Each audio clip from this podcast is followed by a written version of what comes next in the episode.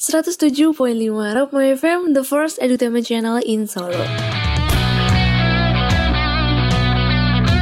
Sudut kampus, Sudut balik kampus, lagi, balik lagi, balik lagi.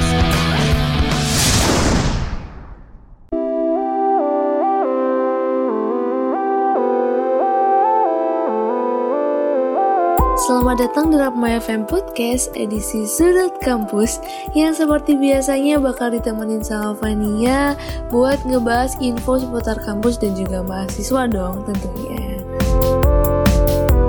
Kampus Brainers, kamu ngerasa gak sih kalau misal kita itu udah ngelaksanain kuliah secara daring hampir jalan 10 bulan? Wow, kita yang awalnya gak terbiasa dengan kuliah secara daring Terus tiba-tiba harus kuliah secara daring, belajar secara online, semua via online, gak bisa ketemu teman-teman, kelas juga secara online.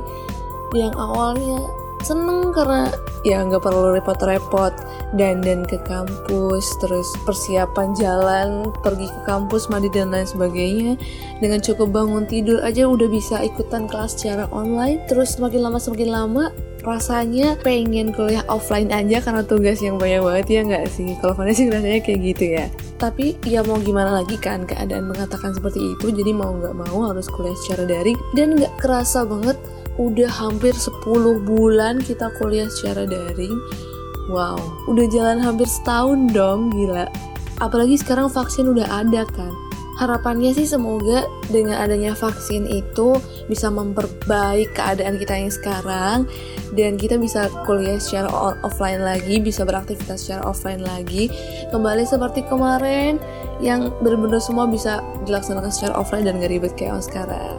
Dan ngomongin soal kuliah online juga nih, kita pasti udah ngelaksanain ujian-ujian baik itu ujian tengah semester, ujian akhir semester, tes TOEP, terus ujian mentoring, bahkan sobron pun secara online kan dalam waktu 10 bulan ini dan sedih sih. Tapi ya mau gimana lagi kita harus ngelewatin ini dan kita bakal ngelaksanain ujian akhir semester lagi dan ngomongin soal ujian akhir semester secara daring yang bakal dilaksanakan tanggal 18 sampai 30 Januari besok itu tuh bakal dilaksanakan via aplikasi yang udah UMS pakai dari kemarin-kemarin yaitu via Schoology dan Open Learning. Buat kampus brainers ini pasti di fakultasnya atau dosennya ada yang pakai Schoology, ada yang pakai Open Learning, ada juga yang pakai perpaduan dari dua-duanya. Jadi pakai Schoology dan Open Learning kayak Fania nih ngumpulin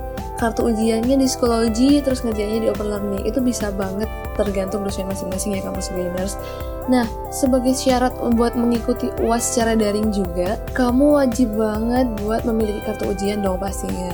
Dan kartu ujian ini udah bisa diakses dan di-download di laman start ums.ac.id dan udah kamu langsung login aja di account kamu, kamu langsung download kartu ujian dan langsung upload kartu ujian kamu sesuai dengan prosedur dosen dan ya pokoknya jangan sampai ketinggalan karena itu penting banget kalau kamu nggak upload atau ngirim kartu ujian itu bisa bisa banget kamu nggak bisa ikut uas terus buat kamu yang nih misal nih mau download kartu ujian udah mau masuk nih udah masukin nim terus lupa passwordnya karena kamu ganti passwordnya bisa banget kamu langsung hubungi IT Helpdesk UMS pelayanan IT Helpdesk ini tuh dilaku, bisa dilakukan secara online dan kamu bisa banget langsung cek aja Instagramnya di IT Helpdesk UMS dan di situ udah ada langkah-langkah jelasnya kamu bisa langsung menghubungi nomor yang tertera buat mengajukan keluhan-keluhan atau minta password yang kamu lupa tadi. Walaupun pelayanannya secara online, kamu tetap harus melakukan yang namanya sopan santun, harus tetap ngechatnya secara sopan dengan bahasa yang rapi dan yang terpenting adalah sabar karena adminnya nggak mungkin dong ngebalasin dengan waktu itu juga. Secara cepat pasti kan banyak banget mahasiswa yang mengirim keluhan-keluhan jadi sabar aja pasti bakal dijawab. Oke. Okay? dan ngomongin soal uas nih dan di minggu ini kan termasuk minggu tenang yang katanya sih minggu tenang ya tapi pasti banyak banget tugas-tugas akhir yang harus dikumpulin dan dikerjain. Tapi ya nggak apa-apa dong kampus trainers tetap harus semangat. Pasti udah selesai semua tugasnya dan dan harapannya itu nggak ada tugas susulan lagi di tengah-tengah uas. Wow bikin pusing gak sih kalau ada kayak gitu?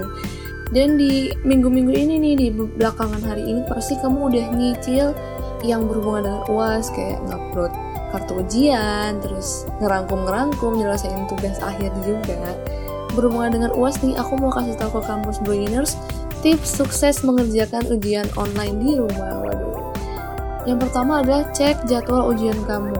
Pastiin kalau jadwal ujian kamu itu benar dan kamu gak bangun kesiangan. Nah, ini pengalaman Fania nih ya.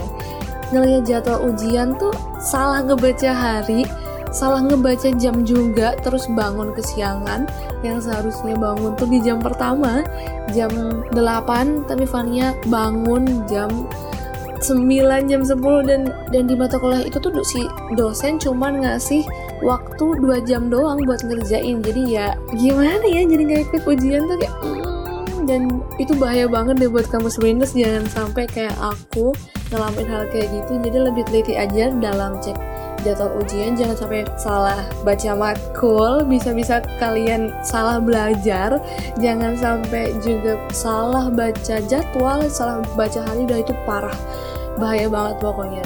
Terus yang kedua adalah berhubungan sama yang tadi nih yaitu bangun tepat waktu kalau kamu udah ngerti nih besoknya itu uas bakal dilaksanakan jam berapa dengan matkul apa kamu bisa set alarm bangun tepat waktu dan kalau bisa sih beberapa jam sebelum ujian ya biar kamu lebih fresh bisa sarapan dulu bisa makan dulu bisa mandi bisa siap-siap.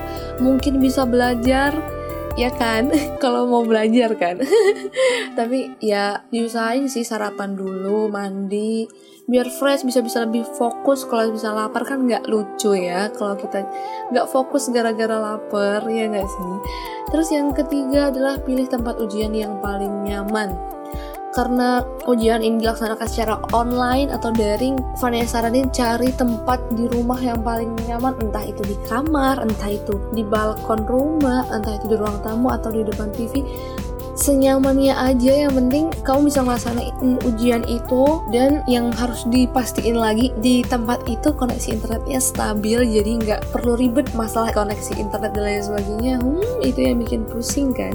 Gak lucu lagi kalau semisal kamu lagi ngerjain terus modelnya kayak kuis gitu dan nggak bisa diulang tiba-tiba internetnya mati aku pernah ngalamin itu di awal-awal ujian lupa deh. Kalau nggak salah UTS itu tuh wah parah. Lagi ngerjain tiba-tiba internetku mati. Kayak bete banget nggak bisa ngulang. Dan untung aku langsung ngubungin dosenku dan akhirnya dosenku mau ngasih kesempatan buat aku ngerjain lagi dengan kayak hmm bersyukur banget.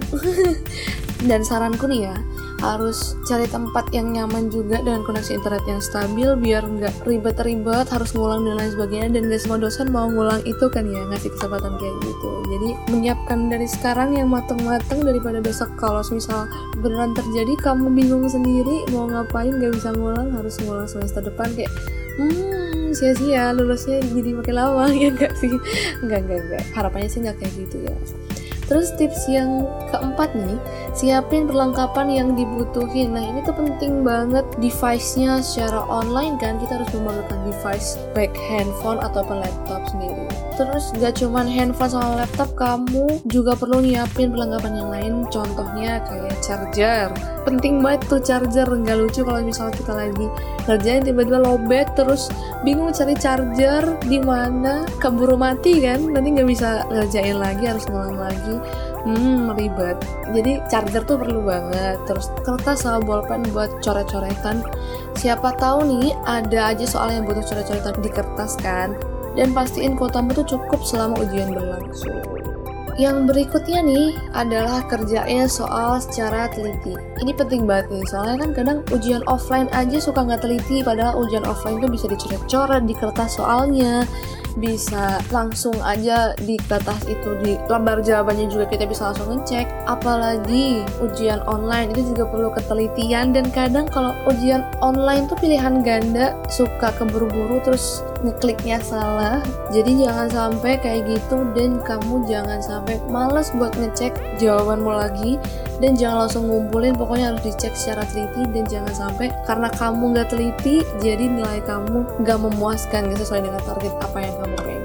Dan pasti ada ketentuannya dong buat ngumpulin itu dari segi format namanya, nama NIM dan sebagainya. Itu kamu jangan sampai salah karena bisa terpengaruh juga di nilaimu ya kampus Bayiners. Jadi semangat aja buat ujian akhir semester kali ini. Harapannya nih semoga ujian-ujian selanjutnya udah dilaksanakan secara offline, bisa di kampus aja dan gak ribet-ribet lagi kayak sekarang. Dan semoga tips yang Fania kasih ini bermanfaat dan bisa diterapin buat UAS besok Senin dan hari-hari selanjutnya. dan itu aja yang bisa Fania sampaikan di episode kali ini. Akhir kata, terhormatlah bagi yang berprestasi dan berprestasilah dengan tetap menjaga kehormatan. Fania pamit, see you!